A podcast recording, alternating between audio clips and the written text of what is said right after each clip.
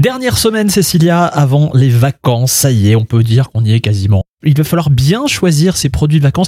Premier produit indispensable pour les enfants, surtout si on va au soleil. En général, l'été, il y en a forcément un peu. C'est la crème solaire. Pour nos enfants, crème solaire, indice 50. Il existe d'autres crèmes solaires, hein, 20-30 pour les enfants, mais il faut savoir que le capital solaire, on n'en a qu'un, et qu'une fois qu'il est épuisé, Épuisé. il est épuisé. Donc on va les faire partir d'un bon pied dans la vie et puis leur apprendre très tôt à se protéger du soleil. Moi, il y a quelque chose que j'ai trouvé l'année dernière, c'est une marque qui s'appelle Comme avant.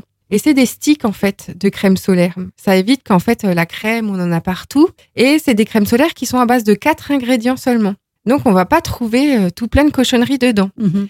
Ce qui est intéressant aussi pour les enfants et qui est euh, très ludique, c'est les crèmes solaires comme ce que Nivea peut proposer par exemple, où on va avoir du bleu dedans. Et ce qui permet à l'enfant de dire bah, bah moi j'en ai mis partout. Eh ben non, t'en as pas partout, regarde.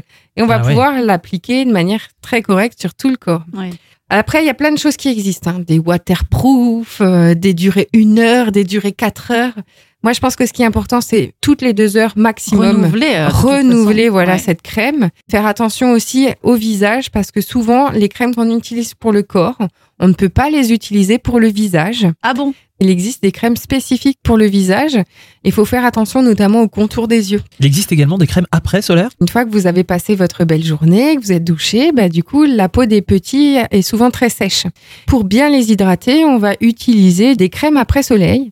Et ça permet aussi, bah, s'il y a un léger coup de soleil ou des choses comme ça, d'hydrater et d'apaiser la peau. Le mieux dans ces crèmes euh, hydratantes, c'est celle où on va trouver de l'aloe vera dedans. Ah oui. Parce que c'est ce qui hydrate le plus la peau. Bon, en tout cas, pour les enfants, la combinaison gagnante, c'est crème solaire, indice 50, on l'a dit, et crème après solaire. Finalement, c'est comme pour le shampoing. Shampoing après shampoing. Après shampoing. D'ailleurs, c'est exactement ce dont on parlera demain, parce que là aussi, il y a des petites choses spécifiques euh, pour les enfants euh, en matière d'entretien du cheveu. À demain À demain.